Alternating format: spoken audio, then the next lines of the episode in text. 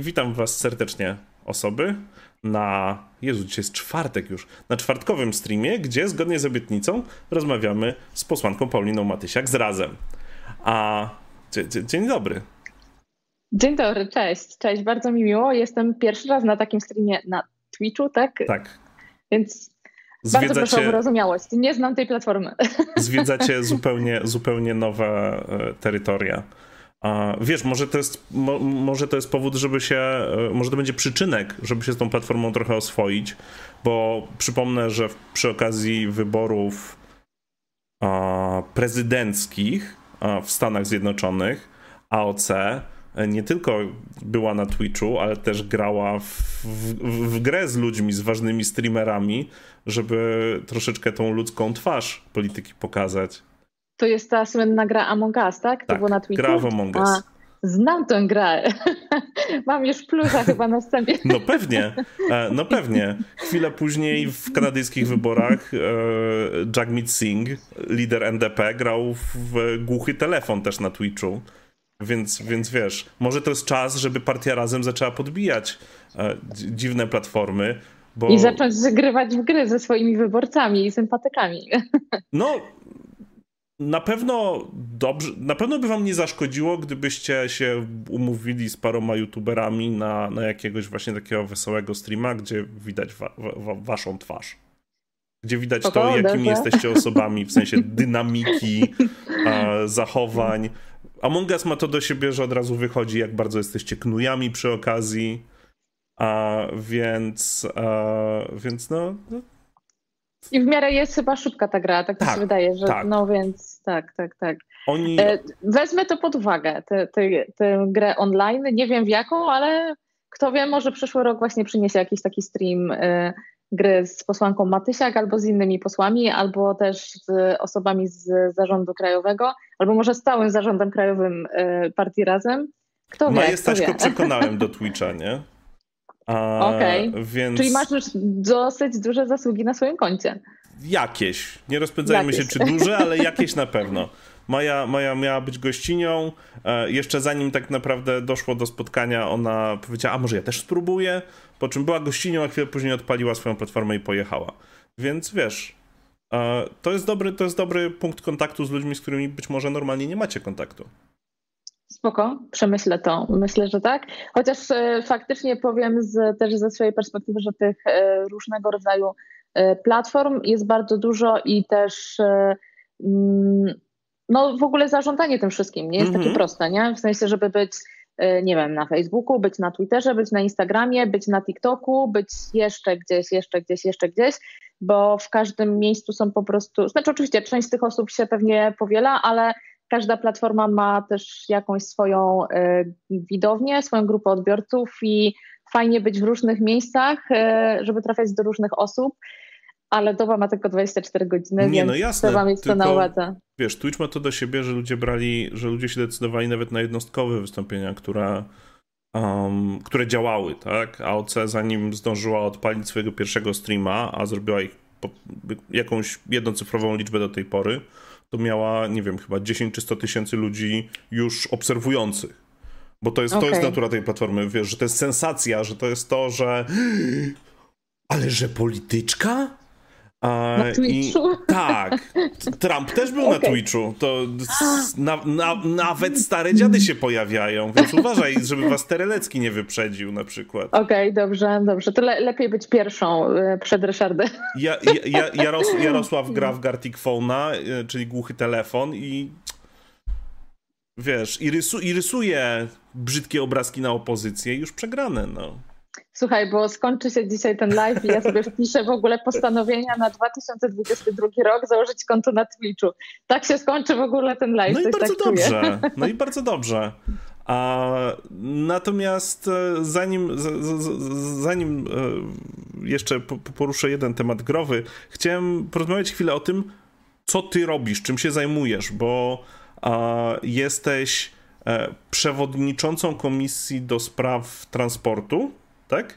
Tak, zespołu. Zespół, Zespół do spraw walki z wykluczeniem transportowym, tak. A, I patrząc po, po ilości tweetów e, i postów, które, w których piszesz, jak to fajnie jest jeździć pociągiem e, wnioskuję, że, że, że, że coś tam o pociągach wiesz i że te pociągi mogą być dla ciebie ważne.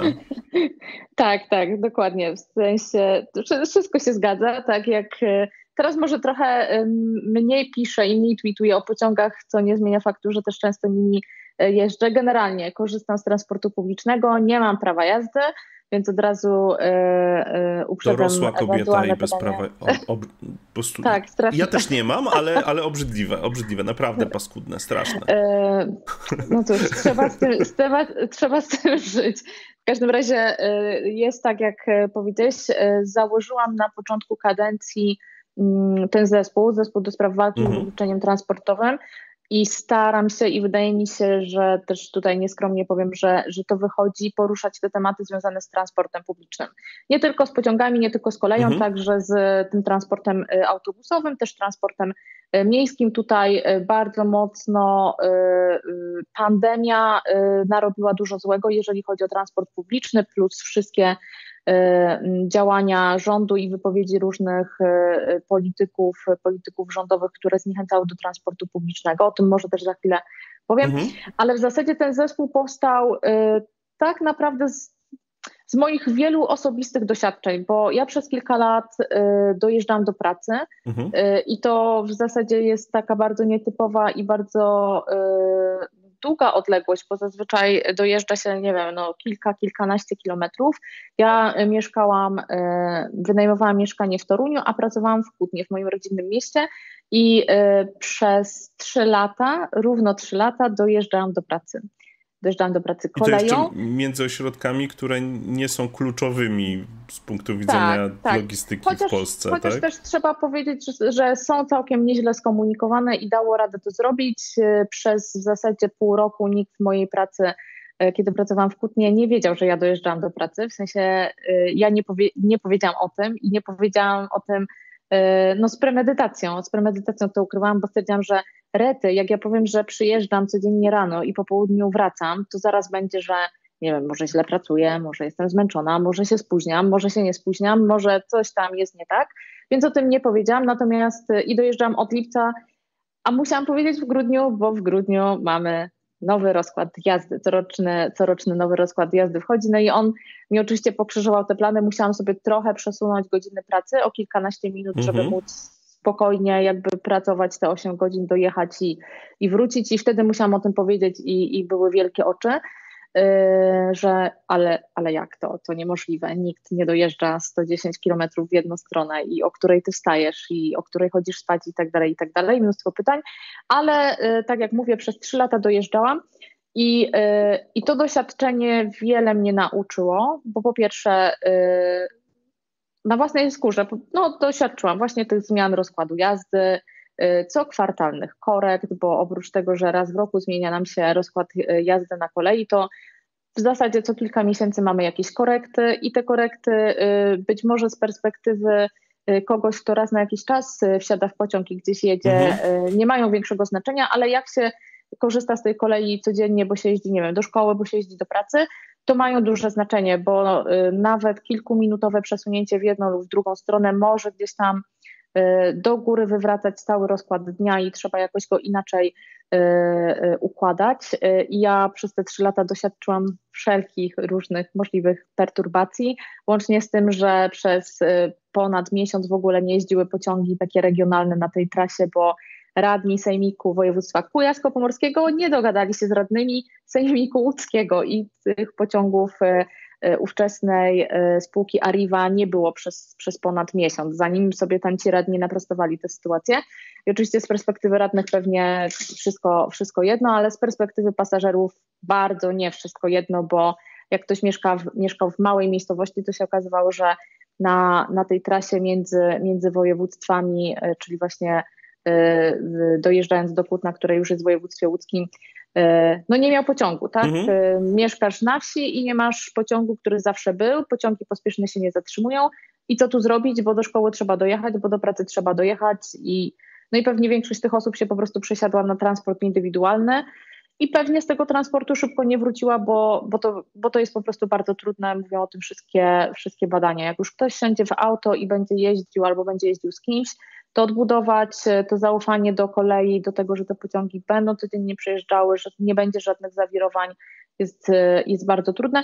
I stąd pomysł w ogóle na ten zespół, żeby ten temat podnieść. I, i myślę, że z jednej strony rząd, w ogóle Prawo i Sprawiedliwość dostrzega ten problem. To nie jest tak, że Że, ta, że nie ma u nich tej diagnozy i problemu wykluczenia transportowego. Został powołany pełnomocnik. Mhm. E, właśnie e, do tych spraw e, są podejmowane jakieś e, decyzje związane chociażby z uruchamianiem nowych połączeń autobusowych, bo powstał, powstał osobny fundusz i tak dalej, i tak dalej. Natomiast oczywiście wszystko rozbija się, jak to zazwyczaj bywa, na tym poziomie już samej praktyki, samego działania, wdrażania i, i tutaj wydaje mi się, że jest bardzo wiele do zrobienia i warto o tym temacie mówić, bo my ciągle żyjemy, mamy takie przekonanie, że, że wszystko zależy od nas, że walczyć z wykluczeniem można sprowadzając jeszcze więcej aut do Polski, że wystarczy zrobić prawo jazdy, żeby, żeby wykluczonym transportowo nie być, a no i broń Boże nie zwężać tak ulic, bo zwężanie tak, ulic nas tak. zabija. I oczywiście budować dużo parkingów, bo jak masz auto, to musisz gdzieś je zostawić, jak już wjedziesz do, do miasta mniejszego czy większego. No ale to jest troszeczkę tak, że niestety ludzie bardzo mocno bazują na intuicji, a wiele rozwiązań związanych z transportem samochodowym jest bardzo kontrintuicyjnych. No bo jeżeli rozszerzanie dróg zwiększa korki, a dodawanie parkingów sprawia, że jest trudniej zaparkować, to to nie brzmi na pierwszy, na pierwszy e, rzut oka logicznie i już samo to wydaje się bardzo dużym problemem do przeskoczenia, bo dialogu i, i, i jakiejkolwiek, e, no powiedziałbym nawet propagandy dotyczącej tego, że hej, ale to działa inaczej niż myślicie, e, zobaczcie, zrobimy tutaj kampanię informacyjną, która pomoże wam to zrozumieć. Nie ma nie tylko w Polsce, ale nie ma prawie nigdzie. No tak, tutaj się, tu się oczywiście zgodzę, natomiast moim zdaniem jakby kluczowe, czy pierwszym działaniem nie, powin, nie powinna być kampania informacyjna, która informuje o tym, że budowa parkingów nie rozwiązuje naszych problemów. Znaczy, jeżeli chcemy, żeby faktycznie użytkowników aut było mniej, to my musimy jako ci, którzy rządzą, ci, którzy wprowadzają prawo, czy ci, którzy podejmują decyzje na tym szczeblu samorządowym, dawać dobre rozwiązania. Znaczy najpierw trzeba poprawić komunikację zbiorową i pokazać, pokazać pracownikom, nie wiem, na przykład tych podmiejskich fabryk czy zakładów, że oni tam spokojnie dojadą autobusem, dojadą na swoją zmianę. Jak się skończy ta zmiana, to spokojnie wrócą do centrum miasta, wrócą do do siebie, do domu. Znaczy nie możemy mówić, nie jeździcie samochodami, jak nie będziecie jeździć, to my wam zrobimy autobus. Nie, najpierw trzeba zrobić ten autobus. Ten autobus musi jeździć, żeby ludzie mogli się przyzwyczaić, że mogą do niego wsiąść. Ja znam takie przykłady, no ale przecież, z... przepraszam, ale tu ci się wetnę, tak? Ale przecież wolny rynek rozwiązuje takie problemy, firmy same sobie szykują autobusy, same jeżdżą po swoich pracowników. Dlaczego nie zostawić to wolnemu rynkowi w takim razie, skoro działa lepiej niż państwo? To znaczy spoko, oczywiście, że są firmy, które y, wprowadzają własny taki transport, y, na przykład autobusowy, żeby dowieźć pracowników i nikt tego tym firmom nie zakazuje. Moim zdaniem to jest spoko rozwiązanie, natomiast po pierwsze nie każdą firmę na takie rozwiązanie będzie stać i nie każda firma musi to robić. Myślę, że tutaj spokojnie te firmy, które się mieszczą na terenie miasta, powinny mieć zorganizowany dojazd przez, przez miasto, przez gminę czy przez porozumienie gmin, no bo przecież ludzie pracują nie tylko z jednego ośrodka, ale też z, z różnych. I dlaczego to jest, to jest ważne? Bo my sobie tak myślimy, a znaczy, znaczy my, nie my, generalnie z, sporo osób... Jest takie myśli, myślenie. Jest takie, jest takie myślenie, że ten transport zbiorowy, autobusy, pociągi są trochę dla jakichś, nie wiem, nieudaczników. Ktoś sobie mhm. nie zrobił prawa jazdy, kogoś nie stać na samochód, no to musi jechać tym autobusem, musi jechać tym tramwajem. No tylko, że to nie jest tak. Znaczy o zamożności... bogactwie społeczeństwa nie świadczy to, że nie wiem, jak masz dużo kasy, to jeździsz suwem, i wszędzie gdzieś tam się wepniesz albo nie wepniesz, albo stoisz w korku, albo nie stoisz. Zazwyczaj w reklamach różnego rodzaju aut raczej nie widzimy tych, tych korków, tylko widzimy szybko mknące auto, które szybko i na czas wszędzie dojeżdża. No rzeczywistość skrzyczy, mhm. ale właśnie świadczy to, że osoby zamożne korzystają po prostu z dobrze zorganizowanej komunikacji zbiorowej. Znaczy, ja nie rozumiem, dlaczego ma być jakimś wstydem, że wsiadam w autobus i dojeżdżam do swojej pracy. Dla mnie to jest normalne, w sensie zawsze tak robiłam.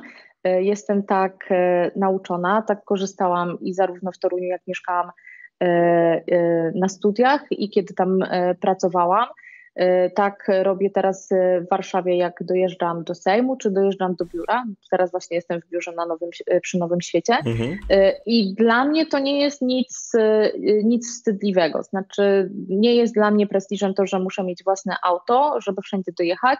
Mam zresztą takie poczucie, że w wielu miejscach ci znajomi, którzy mają samochód, mają sporo problemów, bo muszą znaleźć miejsce mhm. do parkowania, bo nie jest to takie proste, bo stoją w korkach. Często ta komunikacja zbiorowa, na przykład tramwajowa, jest szybsza, szybciej, wygodniej dojadę w, w dane mie- miejsce. Natomiast oczywiście wszystko zależy gdzie. Znaczy tutaj przez ten pryzmat Warszawy pewnie łatwo opowiadać o takim systemie zbiorkomu, natomiast z perspektywy kogoś, kto mieszka w małej miejscowości albo na wsi, no to już nie jest tak różowo, bo Bo ja na przykład pamiętam, jak spotkałam się półtora roku temu z młodymi ludźmi z technikum pod Łaskiem i oni właśnie bardzo narzekali na to, że tej komunikacji nie ma, że nie mogą dojechać do większego miasta, nie mogą dojechać do Łasku, czy nie mogą dojechać do Zduńskiej Woli, żeby pójść do kina, bo nawet jak pojadą tam autobusem w jedną stronę, to już nie będą mieli powrotnego autobusu mhm. i tak muszą kombinować, tak? Musi przyjechać rodzic albo któreś z nich wraca. I w zasadzie na dziesięć jedenaście osób yy, kilka, trzy chyba miało już prawo jazdy, z pięć robiło i tylko trzy jakby nie myślało o tym, że muszą zrobić te, te prawo jazdy, więc no to dobrze. Jest perspektywa młodych osób gdzieś, gdzieś tam hen daleko. Ale mówisz, mówisz o, o małych miastach, tymczasem ja mam bardzo mocne poczucie, a, że wcale nie musimy, znaczy jak najbardziej powinniśmy, żeby nie było. Ja nie, nie próbuję tutaj e, zbijać, zbijać tego, że, że e, małe miasta są, są poszkodowane bardzo, ale nie musimy, nie musimy schodzić aż do ich poziomu, żeby zobaczyć pierwsze oznaki tego, co jest źle. Ja jako osoba z Łodzi a, no, miałem okazję przez dwadzieścia lat patrzeć, jak transport zbiorowy w Łodzi był dekonstruowany. Miasto funkcjonowało w przekonaniu, że jeżeli e, przypodoba się trochę rowerzystom, to przepchnie ludzi na rowery, a tymczasem jeżeli człowiek chce pojechać tramwajem, to nagle e, szybciej dojdzie do Warszawy niż na drugi koniec miasta. Więc ten problem wydaje się być systemowy i tak naprawdę Warszawa wydaje się bardziej anomalią niż e, stałą gdziekolwiek w Polsce. E, no i pytanie brzmi, czy to jest problem, który sprowadza się tylko i wyłącznie do e, mentalności naszej, jako tych, jako tych, którzy się zachłysnęli, wiesz, po, po zmianach ustrojowych tym, że samochód to bogactwo, no bo ja wiem, że jesteśmy zbliżeni wiekiem, więc jako osoba dorastająca w latach dziewięćdziesiątych e, e, chyba widziałaś dookoła siebie to poczucie, że wtedy szczególnie trzeba było widzieć, e, mieć samochód, żeby pokazać, że a, mi się udaje, że, że e, nie, jestem, nie jestem już e, P R L-owską biedą, tylko, tylko mam samochód. E, I jako, że większość ludzi rozumowała w ten sposób, to to się utrwaliło, ale jednocześnie zrezygnowaliśmy z planistów miejskich. Nie ma, nie ma urbanistów i ten problem wydaje się wykraczać poza same zarządy właśnie Z T M-ów, M P K-ów i innych podobnych organizacji, czy P K S-ów. Mhm, tak, no tutaj się zgodzę. Znaczy yy, ta twoja diagnoza z brakiem planistów, urbanistów oczywiście jest trafna. Ten problem rozlewających się miast oczywiście generuje kolejne problemy. Znaczy z jednej strony yy, yy, w zasadzie dajemy niejako, czy tam poszczególne miasta dają ludziom możliwość, ok, macie tam teren i niech wam w ogóle jakaś, może nawet nie spółdzielnia, tylko jakiś deweloper wybuduje wam domy, mhm. a potem się okazuje, że, że to generuje kolejne problemy, bo przecież potrzebne jest przedszkola albo żłobek, potrzebne są sklepy, potrzebny jest dojazd, potrzebny jest ten transport zbiorowy, który też bardzo trudno, trudno zorganizować, jeżeli ta, ta kamieńska tkanka nie jest dobrze już z góry zaplanowana, nie jest dobrze zorganizowana, mhm. bo wtedy byłaby po prostu bardziej efektywna, tak? Jeżeli coś zaplanujemy, wiemy, że w tamtym miejscu chcemy wybudować osiedle, to znaczy, że za chwilę wprowadzi tam się dużo młodych osób i za chwilę będzie potrzebne, nie wiem, żłobek, przedszkole, w dalszej perspektywie szkoła. A nawet jeżeli nie będzie, to i tak te dzieci gdzieś będą musiały do takich placówek uczęszczać i trzeba zorganizować dobry transport. I dobry transport nie oznacza dobrej, szybkiej drogi i wielu miejsc parkingowych. Więc tutaj pełna zgoda, że, że te problemy zaczynają się często niżej. Natomiast to, co powiedziałeś o Łodzi, tak, ja to też dostrzegam, bywam, bywam często w Łodzi. Ten transport zbiorowy, który tam funkcjonuje, a w zasadzie można powiedzieć, który coraz gorzej funkcjonuje, sypie się od wielu lat. Teraz w ostatnim czasie udało się trochę przeciągnąć zmianę w podwyżkach cen biletów, bo, bo w zasadzie była perspektywa taka, że od stycznia cena biletu jednorazowego, takiego, który pozwalałby z jednego końca miasta na drugi koniec miasta przejechać na jednym przejeździe, miała, miał kosztować pięć złotych, co w moim przekonaniu to jest jakaś olbrzymia kwota za jednorazowy, normalny bilet. Mhm. Udało się to przesunąć w czasie i, i, i radni miejscy wrócą do, do obradowania nad tym pomysłem. Wydaje mi się, że w, że w lutym będę się jakoś tej sytuacji oczywiście przyglądać. Natomiast to jakby podnoszenie cen za komunikację zbiorową nie jest, nie jest rozwiązaniem problemów,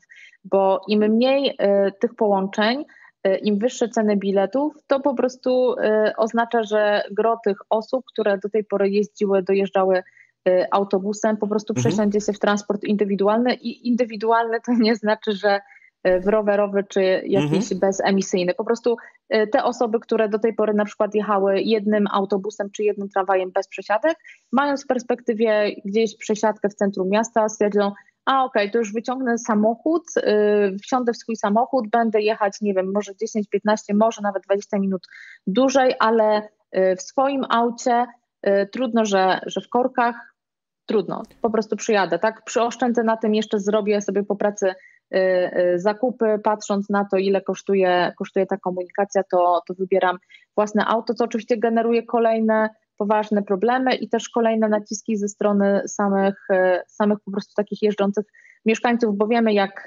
jak wyglądają ci kierowcy, którzy ciągle domagają się kolejnych parkingów, bo nie ma gdzie zaparkować, bo parkingi są za drogie, chociaż jak porówna, porównamy, ile kosztuje godzina parkingu w centrum miasta, a cena biletu za autobus czy tramwaj, to w ogóle te kwoty są po prostu śmieszne. Podobnie wyglądają kwestie kar, jak jedziemy bez biletu, a ile zapłacimy za, za parking, więc tutaj w ogóle nie ma, nie ma, nie ma równości. Już w ogóle nie, a nie chcę się nawet wdawać w, w dywagacje na temat, ile kosztuje y, w ogóle takie miejsce parkingowe, ile ono zabiera y, miejsca w centrum miasta, które można było przy, przeznaczyć no, na jakieś inne użyteczne tereny. Przepraszam, ale ile kosztuje?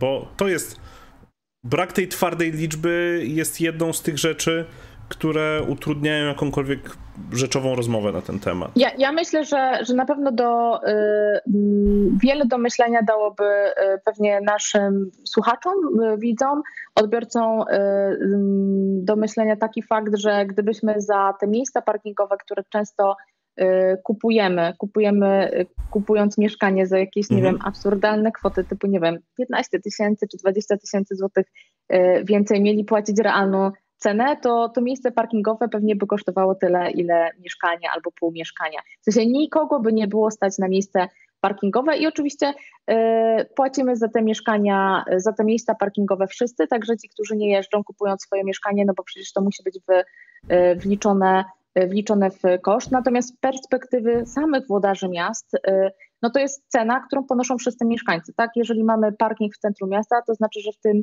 y, miejscu nie będzie na przykład parku, nie będzie społecznie użytecznych y, y, miejsc, będzie jakaś wielka y, tafla y, betonu, która się nagrzewa i tu oczywiście przechodzimy do kolejnych problemów, bo w obecnej y, sytuacji także y, katastrofy klimatycznej takie wyspy ciepła w, w centrach miast, to nie jest nic dobrego. To rzutuje oczywiście na zdrowie, bezpieczeństwo mieszkańców, także tych starszych, ale nie tylko, osób, które mierzą się z, z różnego rodzaju chorobami, na przykład chorobami krążenia i no i brakuje tego sposobu myślenia. W sensie no. ja pochodzę z miasta, w którym w ostatnim roku oddano wielki nadziemny parking. Jak ktoś będzie przejeżdżał przez Kutno, to zapraszam na, na wycieczkę do, do centrum miasta, jak, jak to wygląda, jak popsuto tę tkankę miejską, bo tutaj nie tylko chodzi o, o wielką po prostu betonową, betonową płytę, ale także o to, jak zasłoniono widok na ulicę Królewską, tą ulicę główną mhm. w moim mieście. Myślę, że warto to zobaczyć na własne oczy z dworca kolejowego, to jakieś piętnaście, piętnaście minut, może dwadzieścia, bardzo wolnym spacerem, więc jak ktoś planuje jakąś wyprawę z przysiadką, to no to koniecznie, ale chyba warto poczekać, aż będzie ciepło. No dobrze, ale mówiłaś o podwyżkach biletów i ja tutaj chciałem wrzucić tylko, że Łódź i tak jest w tej komfortowej sytuacji, że dzięki temu, że Łódź jest permanentnie rozkopana, to bilety dwudziestominutowe są praktycznie permanentnie czterdziestominutowe, a myślę, że w ostatnich latach częściej były niż nie były, więc tutaj w porównaniu z innymi miastami pod tym względem troszkę wygrywa, ale...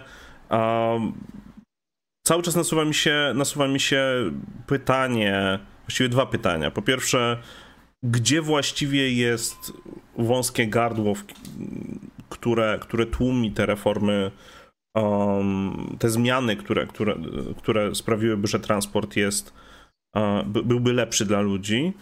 Uh, no a po drugie, dlaczego nie przewrócić tego zupełnie w drugą stronę i nie sprawić, żeby transport zbiorowy, przynajmniej miejski, był po prostu darmowy, bo istnieje szereg opracowań, które mówią, że wartość transportu miejskiego polega na tym, że im więcej ludzi z niego korzysta, tym więcej generujemy pieniędzy w innych obszarach, a nie, nie, nie w tym konkretnie, tak? Hmm. Ja myślę, że tutaj na tę kwestię można patrzeć dwojako. Znaczy ja nie jestem jakąś wielką y, zwolenniczką i orędowniczką tego, żeby y, transport zbiorowy w poszczególnych miejscowościach był bezpłatny. Znaczy też mam takie poczucie, że to czasami jest takie, y, takie słowo klucz, słowo wytrych, które też powoduje, zwłaszcza u tych decydentów politycznych, no okej, okay, dajemy wam ten transport publiczny, nic nie płacicie, no to jaki on będzie, taki będzie, ale macie za darmo. Myślę, że, że lepszym rozwiązaniem jest ta formuła, w której oczywiście płacimy za bilety, ale to też nie może być tak, że te bilety będą bardzo drogie, ale ten transport jest rozwijany, jest adaptowany do potrzeb mieszkańców i wydaje mi się, że tutaj, tutaj tkwi, jest, tkwi to sedno problemów, bo po pierwsze w wielu miejscowościach w ogóle nie ma żadnych badań, jak wyglądają te potoki pasażerskie, jakie są oczekiwania, jak dostosować ten transport do, chociażby do innych środków transportu. Z własnej perspektywy, jak mówiłam o tych dojazdach, sama mhm. tego doświadczyłam, że kiedy zmieniał mi się rozkład jazdy pociągów, to rozkład jazdy autobusów się nie zmieniał. Więc albo mhm. musiałam szukać wcześniejszego autobusu, a w sytuacjach, w której nie było tego wcześniejszego autobusu, to musiałam po prostu sama kombinować i, i też zdarzało się tak, że po prostu y, jakąś część drogi y, pokonywałam na rowerze albo po prostu dojeżdżałam na dworzec y, rowerem wcześniej rano i to niezależnie od tego, czy to była jesień, czy to była zima, czy to, czy to była y, wiosna, po prostu nie było innej y, możliwości i tego też się nie da, tego też się nie da zrobić. To zresztą te zmiany i te korekty są naprawdę dużą bolączką i utrudnieniem z perspektywy pasażerów. Co chwila zmienia się odjazd mojego porannego pociągu do pracy i nie jest tak, jak jest na zachodzie. Tutaj myślę, że warto popatrzeć mhm. na naszych zachodnich sąsiadów, na Niemcy, gdzie wiemy, że pociąg, który zawozi z mniejszej miejscowości do większej ludzi do pracy, odjeżdża każdego dnia o siódmej, o siódma dwadzieścia, o siódma czterdzieści i o ósma, na przykład co dwadzieścia minut mhm. czy co trzydzieści minut, że jakby te takty odjazdów są stałe. Łatwo zapamiętać taki rozkład jazdy.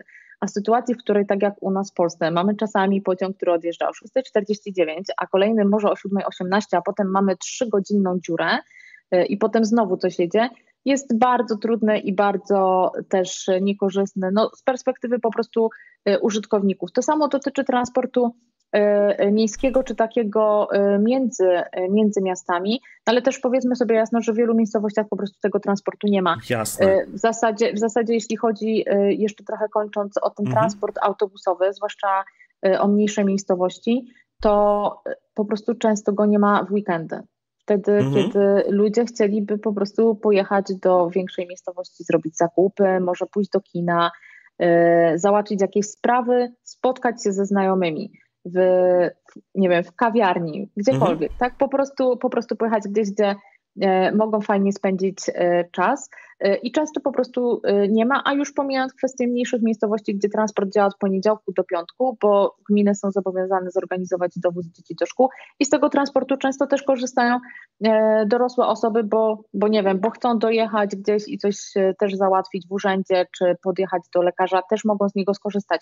W weekendy nie ma transportu. Myślę, że tutaj yy, takim rozwiązaniem, czy próbą rozwiązania byłoby wypracowanie pewnego standardu, czy pewnego takiego standardu minimum, jak taki transport autobusowy czy kolejowy powinien funkcjonować. No, y- dobrze, ale po pierwsze, jeżeli chodzi o ceny biletów, kiedy mówisz o, o niższych cenach biletów, a, to dalej mówimy o biletach, które, żeby były niższe ceny biletów, musimy je dofinansować z, z funduszy samorządu. No więc e, o ile rozumiem twój argument, e, że jeżeli będzie kompletnie darmowy, e, to, to wtedy będzie ofertą minimum, tak? I, i e, nie róbmy tego dlatego. Ten sam argument jest stosowany jednocześnie przeciwko e, dochodowi e, gwarantowanemu, że jeżeli e, pozwoli się konserwatywnym politykom dać e, dochód gwarantowany, to oni uznają, że teraz już mogą z podatkami i ze wszystkim robić e, co chcą. I z tej perspektywy wydaje mi się, że to bardzo nie jest argument w dyskusji, że, że zrobią minimum, bo może a, jeżeli wiemy, że i tak ten transport zbiorowy może być, a, musi być a, finansowany prze, przez samorządy, a, no to może robienie, ale zróbcie tylko cenny bilet, jest tylko półśrodkiem. I takim półśrodkiem, który na dłuższą metę E, bardzo łatwo e, zakryć w dłuższej perspektywie tym, że po prostu będziemy, no dalej będziemy podnosić te ceny biletów, w pewnym momencie dojdziemy do tego samego punktu. Y, Okej, okay, jasne. Znaczy wiesz co, mi się wydaje też, że y, można spokojnie wprowadzać pewien model mieszany, model mieszany na takim poziomie, że dla pewnych grup te, y, te przyjazdy są y, bezpłatne. Myślę, że taki model, który no i ja, biały mężczyzna, dzieci... będę wykluczony, tak? Świetnie, świetnie. No trudno. Je...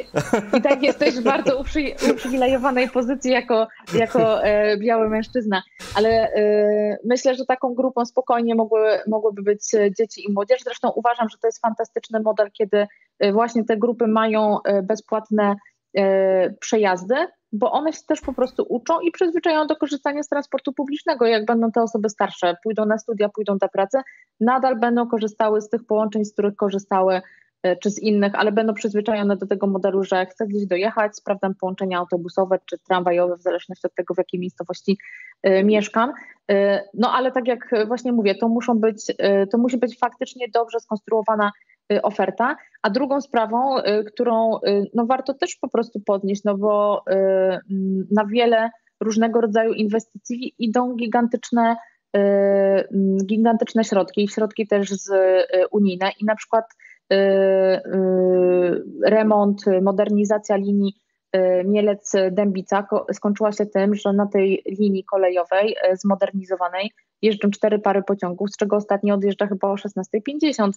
I wiesz, i ja na przykład się no, śmiałam, oczywiście to był taki śmiech przez, przez łzy, bardzo, bardzo też gorzki, kiedy przy, otwier- przy otwarciu tej linii, ona pootwierana tam kilka miesięcy temu, można było na tym briefingu prasowym usłyszeć słowa, że o, wspaniale, walczymy z wykluczeniem transportowym i teraz dajemy takie możliwości tym mieszkańcom, mogą sobie pojechać z tych mniejszych miejscowości i pojechać do kina. I sobie myślę, no super, ale w ogóle to nie wiem, to na jaki sens ci ludzie jadą, nie wiem, mhm. na czternastą, półtora, godzin, półtora godziny. No ktoś musi te kina zapełniać, no.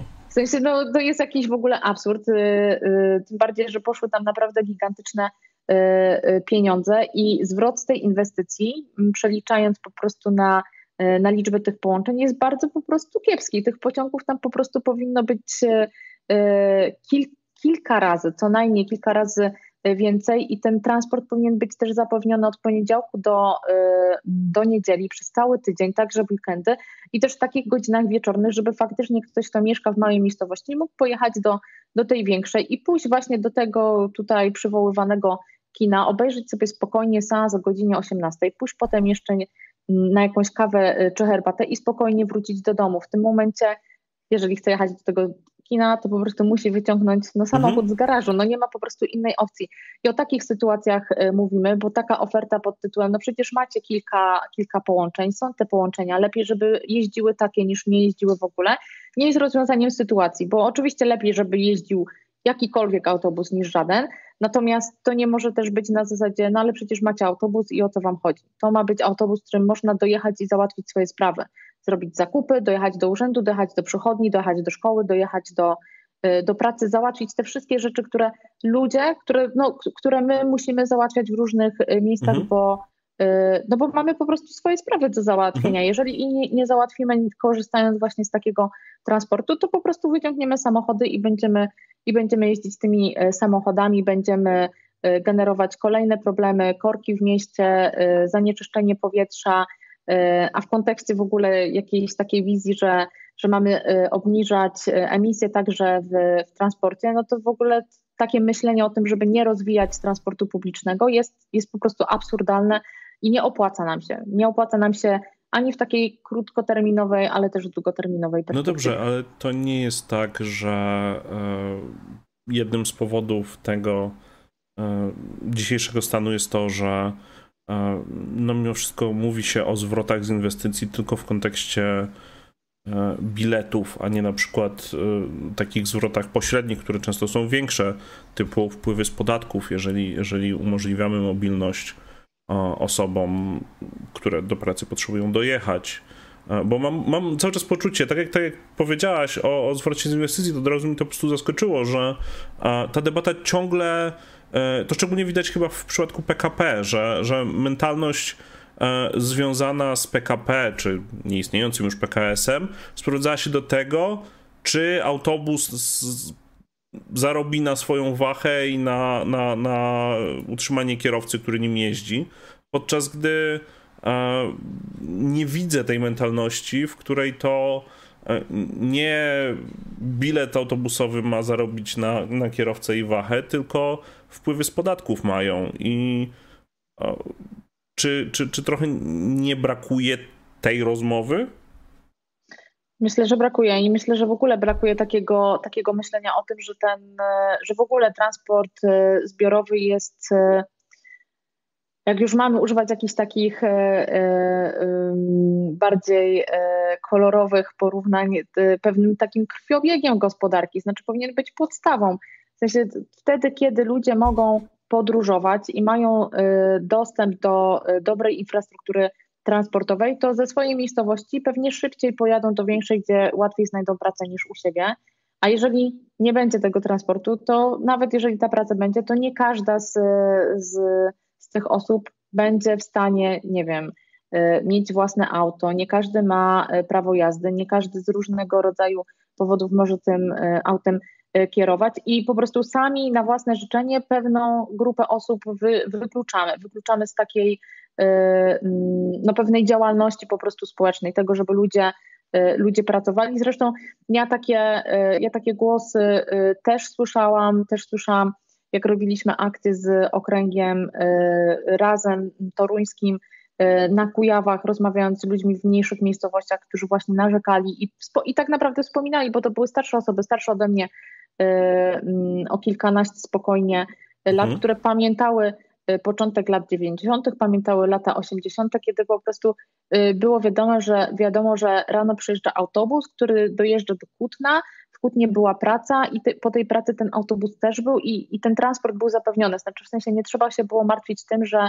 że w sumie praca gdzieś tam jest, tylko jak do niej się dostać, jak tam dojechać.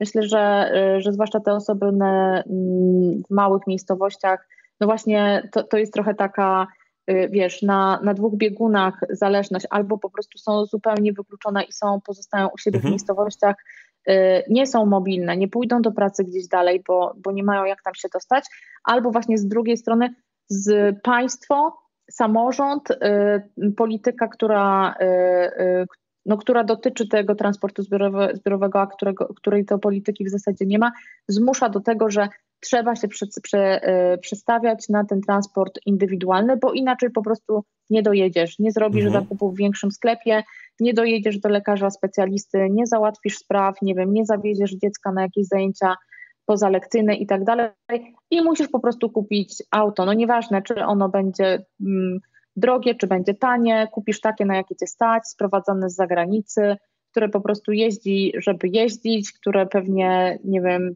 wszystkie wskaźniki różnych wydzielanych substancji nie ma, nie ma najlepszych, no ale po prostu jeździ, tak? W sensie dojadę, dojadę i załatwię swoje rzeczy. To jest też moim zdaniem takie długofalowo bardzo niebezpieczne. No i tak, mówiłeś już o tym, tak, że to w ogóle od lat dziewięćdziesiątych mamy po prostu tak, taki trend wbijany do, do głowy, chociaż mam też poczucie, że młode osoby, że on wygasa też młodsze trochę ode mnie, że on wygasa i w ogóle wcale, wcale w, taki, w taki sposób tak dużo osób nie myśli, mhm. albo inaczej dostrzega, dostrzega negatywne skutki i też domaga się zupełnie innego sposobu myślenia o rzeczywistości. To jest w ogóle też, też super, że on po prostu uczy takiego indywidualistycznego podejścia także w innych sferach życia. I moim zdaniem to, je, to było bardzo niebezpieczne. Tak? W sensie Polaku radź sobie sam, no i tak naprawdę z takim Polaku radź sobie sam, Polaku sobie decyduj o sobie, mierzymy się też dzisiaj, bo to dotyka też po prostu innych, innych sfer. No dobrze, tylko tutaj znowu mam dwa punkty. Po pierwsze, trochę się zaśmiałaś z, z tego, że jako mężczyzna mam, mam dość przywilejów, natomiast jest tutaj ten element, że to przynajmniej zgodnie z tym, co rozumiem, to właśnie, to, to, to, to, to, to właśnie tych mężczyzn w wieku produkcyjnym najbardziej brakuje w komunikacji miejskiej. Więc e, jeżeli damy wszystkim poza nimi ulgi, to oni tym bardziej się nie przekonają do tego, żeby się, żeby e, jednak z tej komunikacji korzystać, bo poczują, że no, oni nie są do tej zabawy zaproszeni. I... Tak, ale wiesz, to ja, ja mam też takie poczucie, że takie fiksowanie się tylko na tym, y, czy... Y...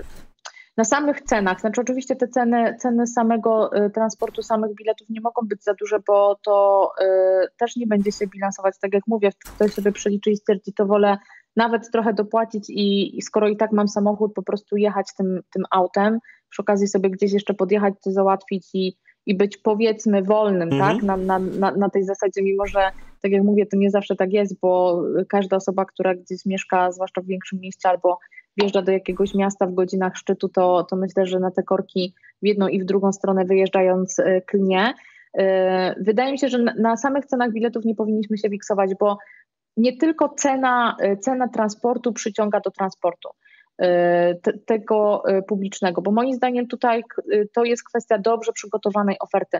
Jeżeli ten transport będzie punktualny, będzie na czas, będzie częsty, to i tak gro osób będzie z niego korzystało, bo wie, że zawsze ten, ten autobus przyjedzie, tak? Nie wiem, nawet y, patrząc na to, na ostatnie jakieś y, dni, te zimowe, nie muszę rano skrobać szyb w samochodzie, nie muszę go odpalać i tak dalej, i tak dalej. Są też jakieś plusy, nie muszę, nie muszę dbać, nie muszę ponosić jakichś dodatkowych wydatków. Wiem, że wyjdę z domu, przejdę kilkaset metrów na przystanek i wsiadam w autobus. Jak nie przyjedzie ten, to za dziesięć minut czy piętnaście będę miała kolejny. To mhm. oczywiście wszystko zależy od, od linii autobusowej. Natomiast w perspektywie, kiedy taki autobus jeździ, nie wiem, dajmy na to co czterdzieści pięć minut czy co pięćdziesiąt minut, czy jeszcze rzadziej, no to faktycznie to już nie jest coś, co przyciągnie, yy, przyciągnie klientów, przy, przyciągnie pasażerów do, do korzystania z niego. Ja w ogóle zupełnie jeszcze pomijam kwestię tego, co się wydarzyło przez ostatnie dwa lata, też w, w kontekście pandemii, mhm. jeżeli chodzi o zbiorką, bo,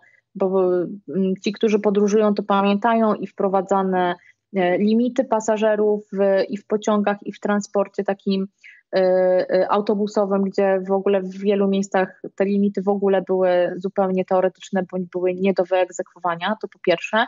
Co moim zdaniem z perspektywy tych osób, które o tym decydowały, poszczególnych resortów, ministerstw, Ministerstwa Infrastruktury i Ministerstwa Zdrowia, też jest bardzo złym posunięciem, bo tak naprawdę uczy, uczy tego, że, że państwo coś wprowadza i nawet tego nie jest w stanie wyegzekwować yy, i osłabia zaufanie, ale też pewien osłabia własny swój autorytet, wprowadzając tego rodzaju rozwiązania. Natomiast to też obniżyło zaufanie do, yy, do transportu i na pewno zbiorowego. Umocniło to poczucie, że aha, bieda jeździ, bo, bo, bo bieda ma tak. się zarażać, tak?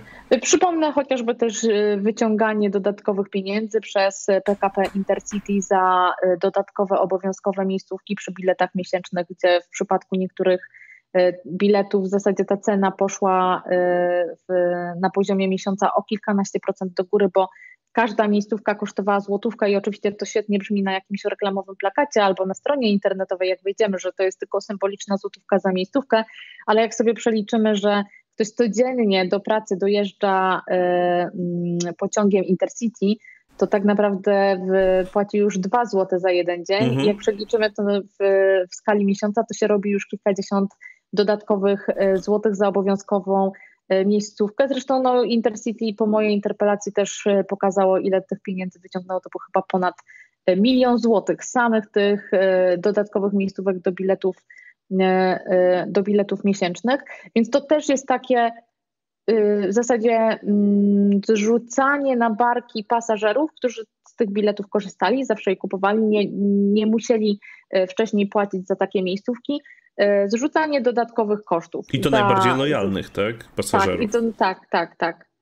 Dokładnie. A... Ale no, o, tra o transporcie to ja bym mogła naprawdę mówić bardzo, bardzo dużo. Właśnie, właśnie tak zaczynam mieć poczucie, że dzisiaj zejdziemy, zejdziemy chyba większość, jeżeli nie cały czas na ten transport, bo też w miarę tak jak mówisz, mnie się nasuwają kolejne pytania, chociażby związane z tym, czy czas ustanowić P K S jako państwową spółkę, bo samorządów na to nie stać, po, po, po, po Polskim Ładzie będzie ich jeszcze mniej stać, a, a desperacko, desperacko potrzebujemy a, autobusów, potrzebujemy pociągów i potrzebujemy być może wreszcie posprzątania na naszych torach, bo o ile fajnie się mówi z przekąsem o, o tym, że o, wpuścimy Czechów na tory i będzie konkurencja, i znowu niewidzialne łapki rynku zrobią jakiegoś fikołka, no to jest też ta druga strona monety, że jedną z rzeczy, które, które absolutnie mnie rozbrajają w polskim transporcie kolejowym jest to, że wsiadasz do pociągu i nie wiesz, ile zapłacisz za bilet, jeżeli jesteś na przykład, jeżeli przyjeżdżasz z zagranicy, tak? Ja sam miałem sytuację, gdzie jacyś ludzie przylecieli na Modlin, wsiedli do pociągu, bo myśleli, że mogą wsiąść do dowolnego. Okazało się, że zamiast na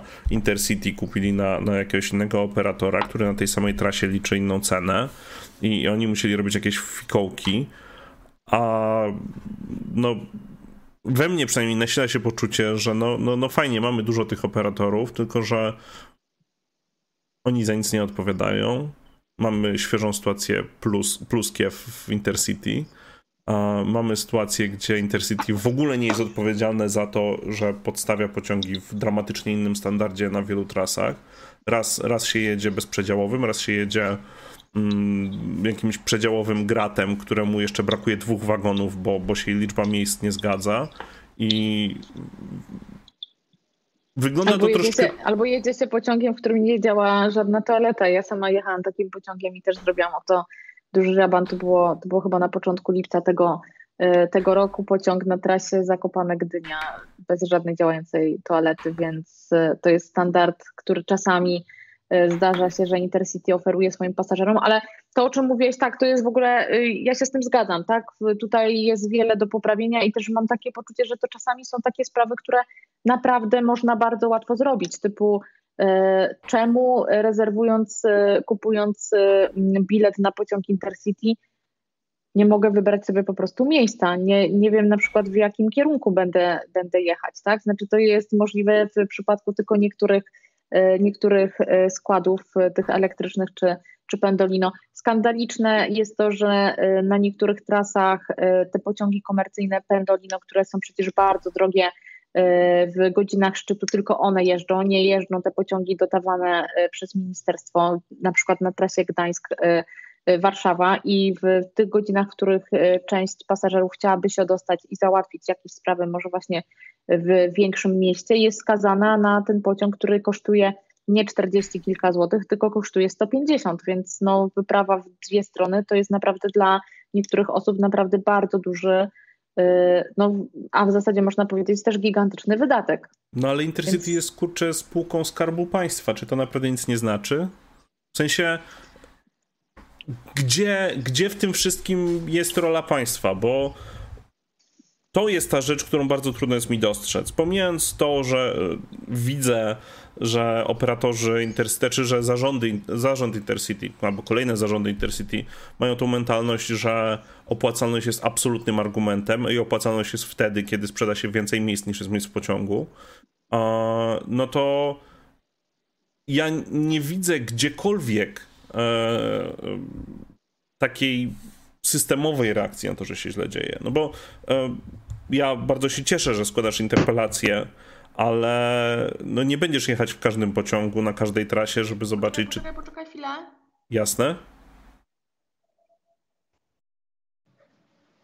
Teraz będę cię słyszeć, bo mi padły słuchawki. Jasne. A...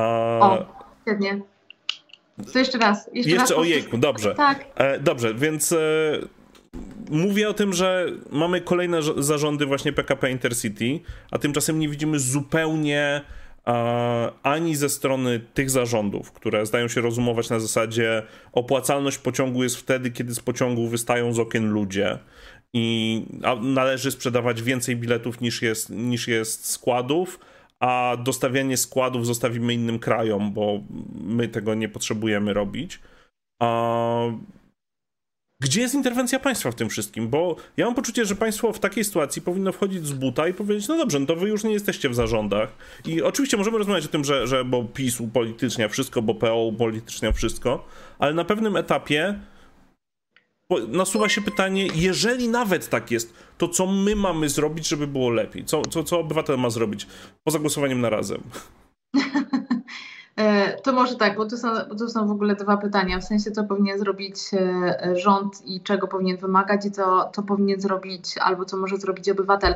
Ja myślę, że jeżeli chodzi o tę stronę rządową czy samego resortu, no to przede wszystkim powinien ten resort wymagać i powinien kontrolować, sprawdzać, yy, yy, no i, i właśnie tak jak mówię, wymagać.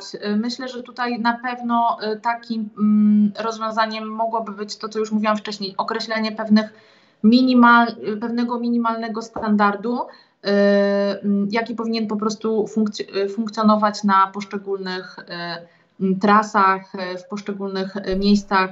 Nie wiem, jeżeli chodzi chociażby o wydawanie środków unijnych, to nie jest przecież nigdzie niestety zapisane. Można po prostu wpompować miliony euro na modernizację danej trasy i potem ta trasa może po prostu sobie stać i lśnić w szczerym polu piękną, piękną odnowioną stacją, pięknymi odnowionymi torami i może tam z rzadka przejechać jakiś pociąg. No, mo- moim zdaniem tutaj powinien być wprowadzony standard, ile takich pociągów po takiej zmodernizowanej trasie minimum powinno jeździć, y, minimalna y, liczba mhm. i to już byłby pewien, y, y, pewien z pewnością duży plus dla pasażerów, bo nie dość, że dostają zmodernizowaną trasę, to mają tę gwarancję, że ta minimalna par pociągów będzie jeździć. I moim zdaniem te, te, mm, to powinno też obejmować także weekendy, bo my bardzo często myślimy o tym transporcie zbiorowym od poniedziałku do piątku, a w sensie życie nie kończy się.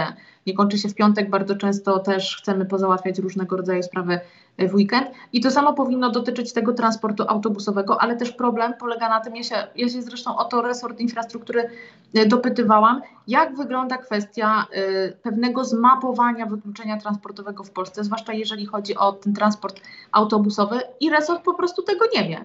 W sensie te dane są oczywiście do zdobycia, bo w poszczególnych urzędach marszałkowskich można sprawdzić, jakie Y, y, jakie połączenia na jakich trasach mają y, uzyskane zezwolenia. Można to sprawdzić, można zobaczyć, które miejscowości są wykluczone. Można spróbować zrobić nawet zestawienie z, za ostatnich kilka lat tych połączeń, które dostały dofinansowanie z Funduszu Rozwoju Połączeń Autobusowych. I przypomnę, że to dofinansowanie jest tylko na rok, a resort nawet nie wie, czy połączenie, które kilka lat temu dostało takie dofinansowanie, dalej funkcjonuje, czy może przestało jeździć, bo już nie ma tego dofinansowania mhm. i tak dalej, i tak dalej, żeby wiedzieć, gdzie i jakie problemy, problemy są.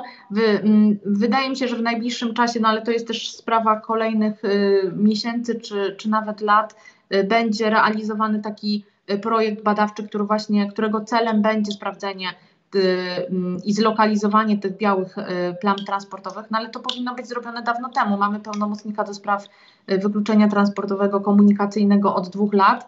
No i pytanie, co on przez te dwa lata robił? W sensie, jakie problemy rozwiązywał, skoro nawet nie wiedział, gdzie te problemy są, mimo że sam o nich te, też publicznie wielokrotnie y, mówił. Y, kwestia chociażby rozkładu jazdy dostępnego online autobusowego, który mhm. powinien zrobić y, y, właśnie resort, Ministerstwo Infrastruktury. Mhm. Te dane są w poszczególnych urzędach marszałkowskich. Trzeba te dane wyciągnąć, y, zintegrować i dać możliwość pasażerom sprawdzać ten rozkład. Mhm. Kiedy jadę sobie, nie wiem, na urlop na drugi koniec Polski, dlaczego mam nie sprawdzić sobie tego rozkładu w jakiejś aplikacji czy na stronie internetowej? Resort odpowiedział, że to nie jest ich zadanie, niech się tym zajmie wolny rynek. No więc jeżeli będziemy mieli takie osoby w, w Ministerstwie Infrastruktury, to się wiele nie zmieni, ponieważ no, dla nich to nie są, to nie są realne problemy. Minister może sobie powiadolić, że jak pojechał na urlop, to też nie wiedział, czy autobus przyjedzie, bo, bo rozkład z przystanku był zdarty i nigdzie w internecie nie mógł znaleźć aktualnego rozkładu jazdy. Mówił to rok temu y, jako, no nie wiem, pewnie jakąś smutną anegdotkę ze swojego wyjazdu, ale nic w tym zakresie nie robi, mimo że, mimo że ma ku temu kompetencje, ma takie możliwości, mógłby ten temat, y, temat pociągnąć. No ale teraz druga sprawa, co mogą zrobić y, pasażerowie, co mogą zrobić obywatele. Ja myślę, że w kontekście właśnie transportu publicznego to może nie jest jakaś y, super rada i nie jest jakaś taka, która, nie wiem, od razu zmienia świat, ale moim zdaniem trzeba się po prostu domagać zmiany. Trzeba pisać, trzeba mówić o tym głośno y, i tam, gdzie jest to możliwe, po prostu dawać y, znać decydentom politycznym, że halo, ale my chcemy mieć w ogóle sprawną komunikację zbiorową.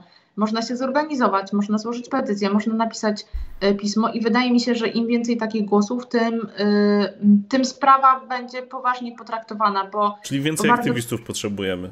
Potrzebujemy więcej aktywistów, ale to też nie oznacza, że to trzeba być aktywistą dwadzieścia cztery godziny na dobę. W sensie są sprawy, które ciebie dotykają, które są dla ciebie ważne, to zrób nawet coś. Napisz maila do urzędu, napisz pismo do urzędu, albo nie wiem, pogadaj o tym ze znajomymi, zastanów się, co można zrobić.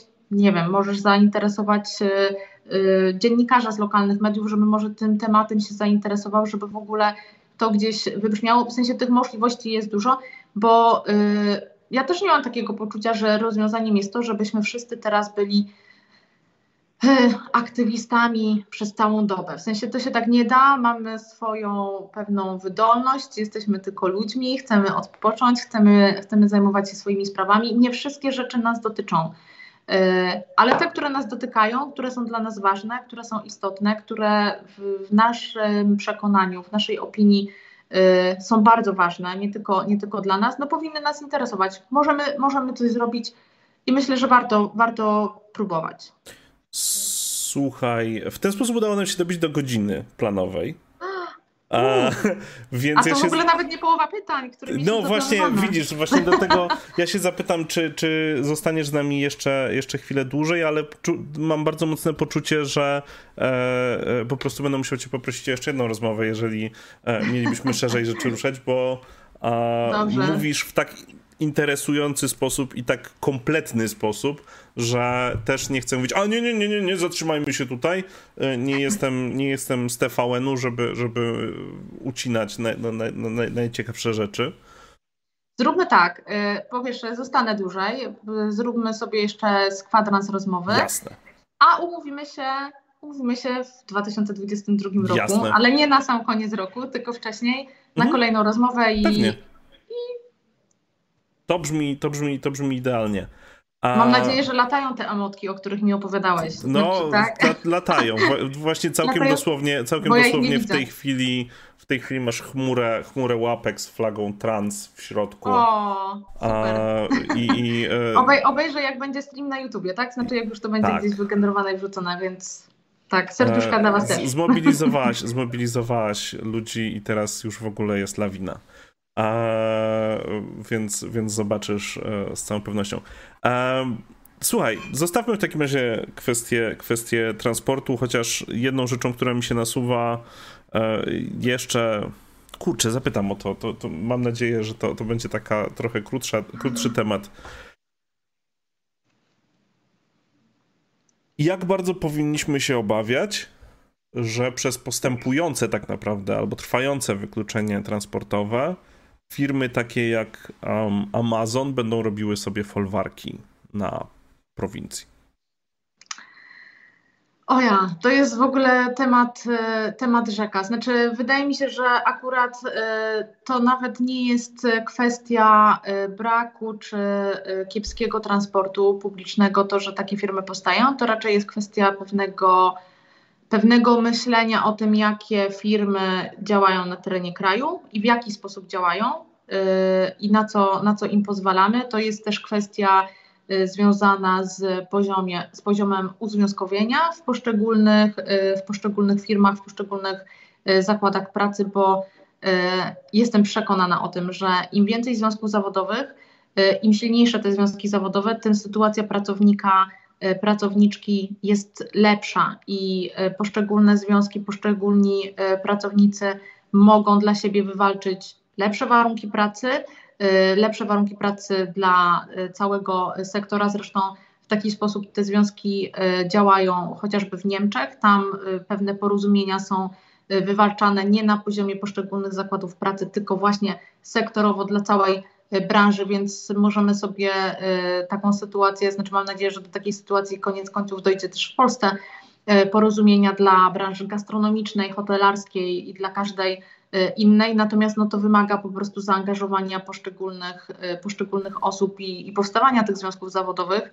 Akurat no, dla mojej formacji politycznej, dla partii Razem, te kwestie pracownicze są bardzo istotne. Niesiemy je u nas na sztandarach, wspieramy związkowców i, i pomagamy wszystkim osobom, które no, jakiś form różnego rodzaju wykluczenia w swoich miejscach pracy doświadczają. Służymy tutaj pomocą też w naszych biurach poselskich. Zresztą w poprzednim roku, kiedy pojawił się, został wprowadzony ten pierwszy lockdown i te sprawy związane z, z pandemią pojawiły się także w naszym kraju. Mieliśmy taką razemową pomoc prawną, pomagaliśmy pracownikom z różnych miejsc. I, I to były naprawdę często zatrważające historie, z którymi się do nas ludzie zgłaszali, więc, yy, więc myślę, że to jest też taki moment, żeby, żeby powiedzieć, że jak macie jakiś problem, yy, różny, to nie tylko musi być problem yy, yy, zawodowy, to właśnie może być jakiś problem, który dotyczy, nie wiem, mojego miejsca, w którym yy, mieszkam, yy, coś się dzieje w mieście. Warto o takiej sytuacji napisać do, do swojego posła, do swojej posłanki ze swojego okręgu.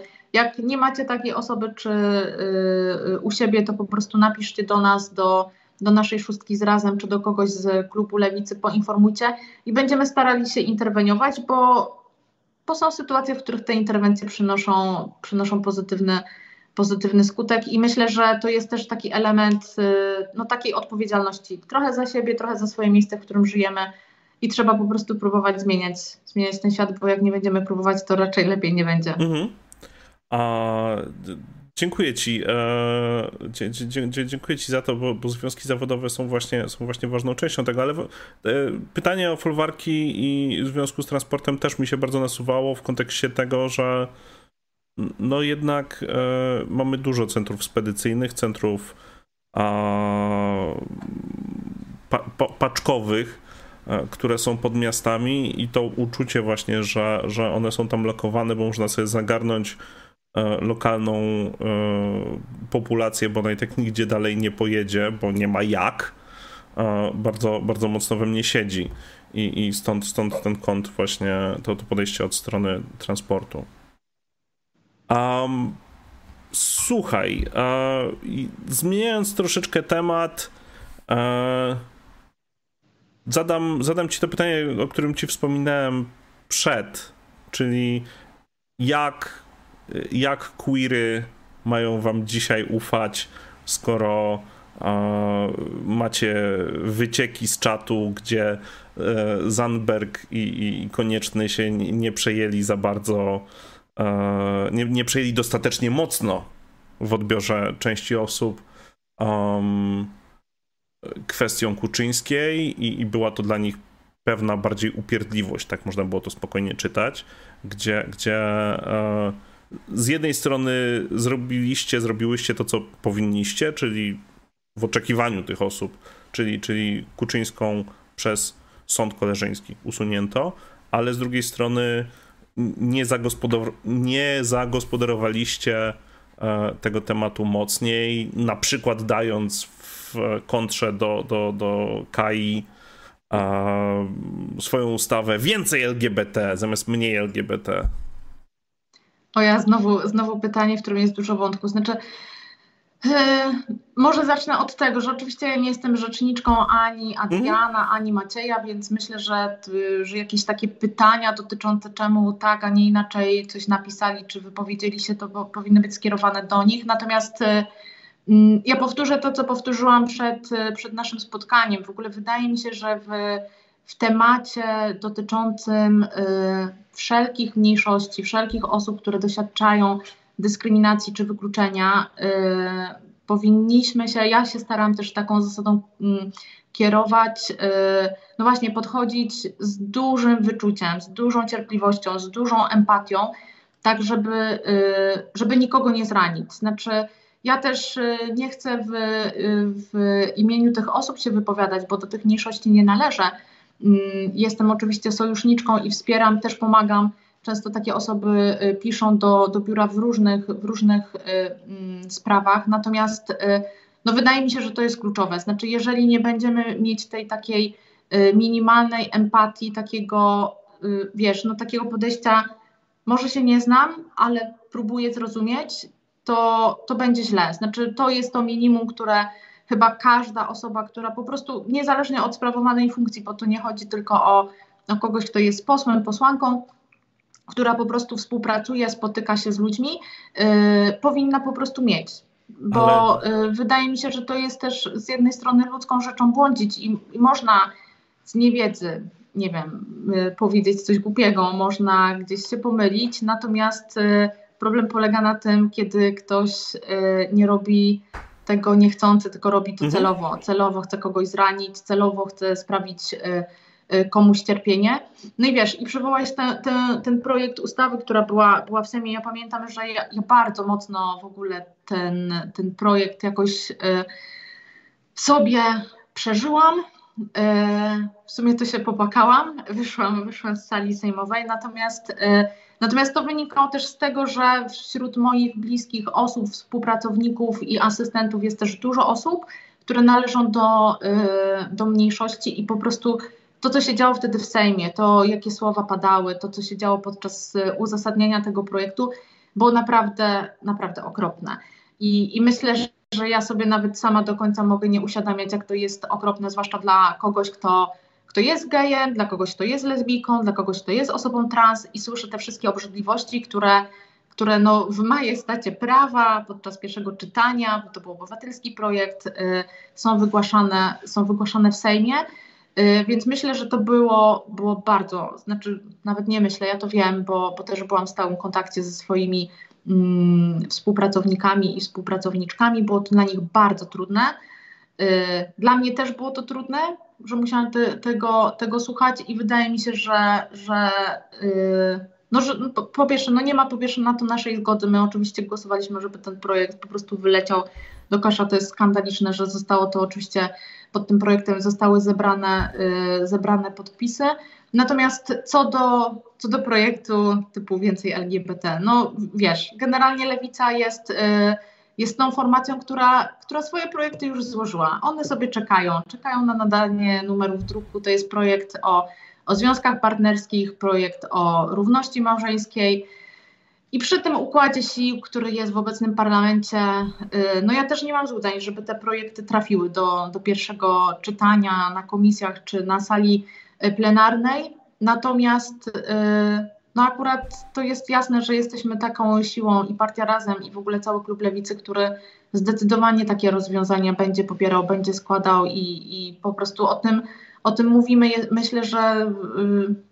Ja też nie, wiesz, nie chcę używać takich słów, że jesteśmy wiarygodni w, tej, w tym, mm-hmm. że stoimy mm-hmm. po, po stronie osób L G B T, natomiast yy, no dla mnie to jest oczywiste, dla mnie to jest w sensie jakby nie, nie, nie ma dyskusji nad tym, yy, czym się w pierwszej kolejności zajmować. Wydaje mi się, że takie przedstawienie sprawy jest bardzo nie w porządku, w sensie z jednej strony tak, war, wa, walczymy o yy, kwestie socjalne, podnosimy temat pracy, ale z, jednocześnie Yy, walczymy o prawa człowieka i uważamy, że, yy, no, że po prostu związki partnerskie powinny być wprowadzone, yy, równość małżeńska powinna być wprowadzona. Tutaj nie powinniśmy nikogo yy, dzielić na lepszych i gorszych, na tych, którzy mają prawa, na tych, którzy nie mają praw. I wydaje mi się, że to nie jest dyskusja, że a to wasze prawa gdzieś tam potem. Nie, znaczy nie ma żadnego potem. W sensie tutaj yy, nie powinno być yy, żadnej kolejności.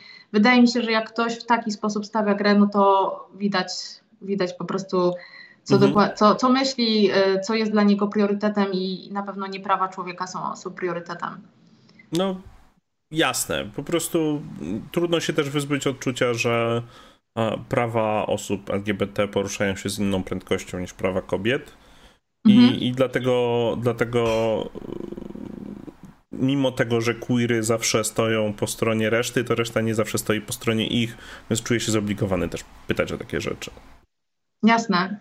O... Ja myślę, że zawsze w takich sytuacjach, znaczy to jest też jakaś, znaczy nie wiem, to może nie jest rada, ale wydaje mi się, że, że warto stosować, stosować taką taktykę, żeby sprawdzać, czy to, co ktoś mówi, czy to samo potem robi.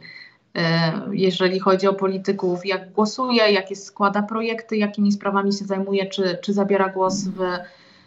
Chociażby no w, i mamy taki klimat, że właśnie musimy zabierać głos mhm. w obronie mniejszości, a nie po to, żeby walczyć o czyjeś prawa. Znaczy musimy, musimy bronić tych, którzy są słabsi i dostają po prostu od tej władzy tak naprawdę strzała i kopa, ale mam nadzieję, że to się zmieni i wydaje mi się, że po prostu wa- warto sprawdzać, warto sprawdzać wszystkich. Czyli mamy polityków. Cię sprawdzać. Tak, sprawdzajcie mnie. A, tak. Dobrze, słuchaj, to już kończąc, kończąc... E... Mam, zapytałem się ciebie, zapytałem się ciebie jak, jakie masz nastawienie do sucharów, bo ponieważ dostaliśmy bardzo, bardzo, bardzo ważne pytanie.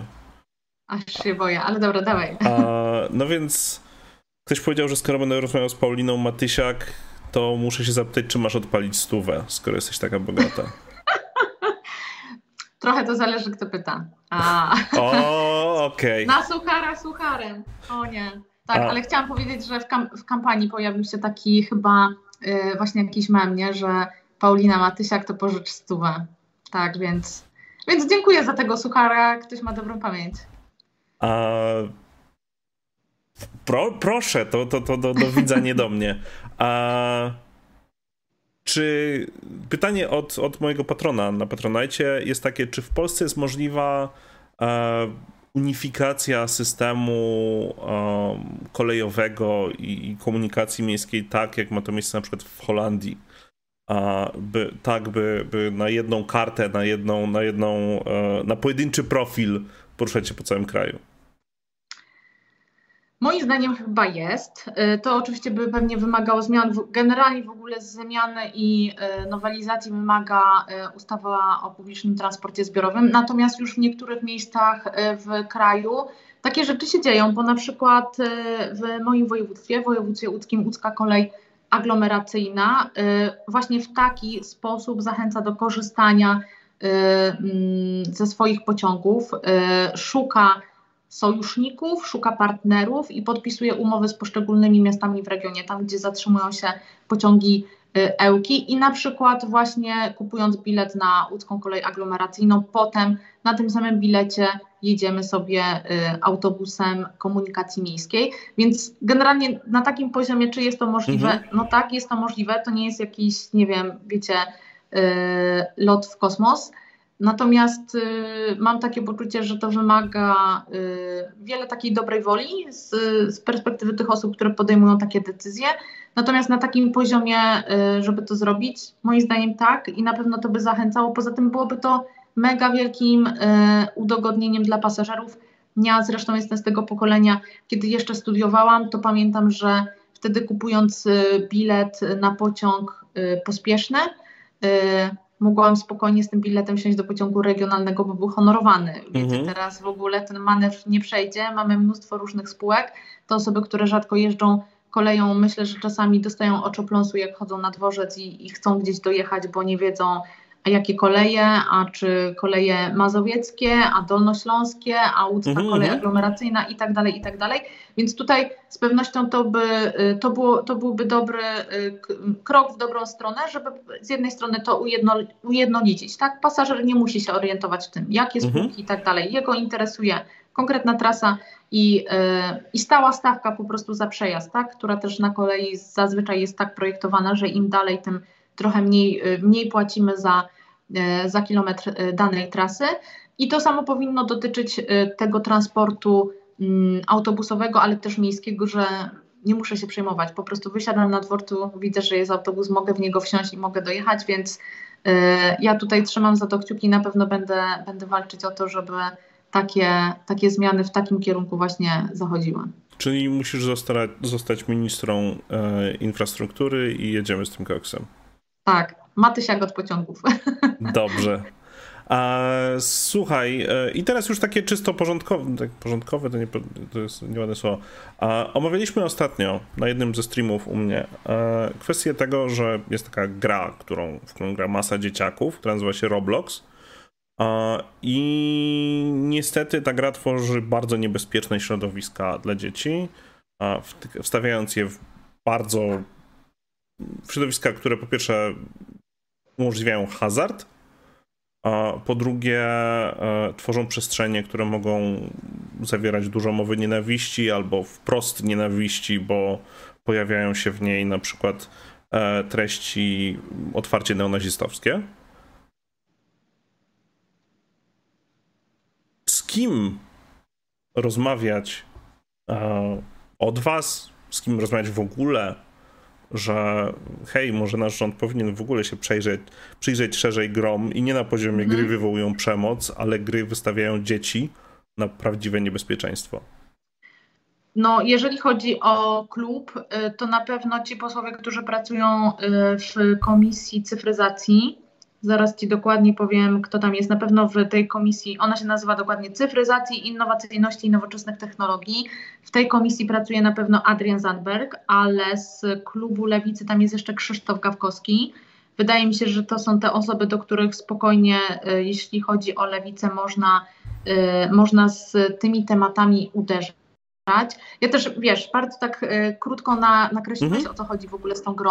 Wydaje mi się, że tutaj być może do jakichś y, y, naruszeń może dochodzić i warto to zgłosić na przykład do, może do łokiku, to by się trzeba było też zastanowić. Natomiast jeżeli chodzi o takie same rozwiązania dotyczące, nie wiem, y, jakichś cyfrowych treści, to te dwie osoby y, w tej komisji pracują. Myślę, że to jest temat dla tej komisji. Ja w ogóle... Dla mnie sprawy związane z cyfryzacją to jest raczej czarna magia, ale y, żeby się o coś dopytać, złożyć jakąś interpelację, to ja myślę, że, że spokojnie można, y, można uderzać do tych, do tych dwóch osób. Służę namiarami, zresztą namiary są na stronie, na stronie sejmowej, można się o to dopytywać. Nie brzmiało to za ciekawie, to co powiedziałeś, mhm. dosyć niebezpiecznie i chyba faktycznie należałoby się w tej sprawie przyjrzeć, co się po prostu dzieje i... I co można mhm. zrobić, nie?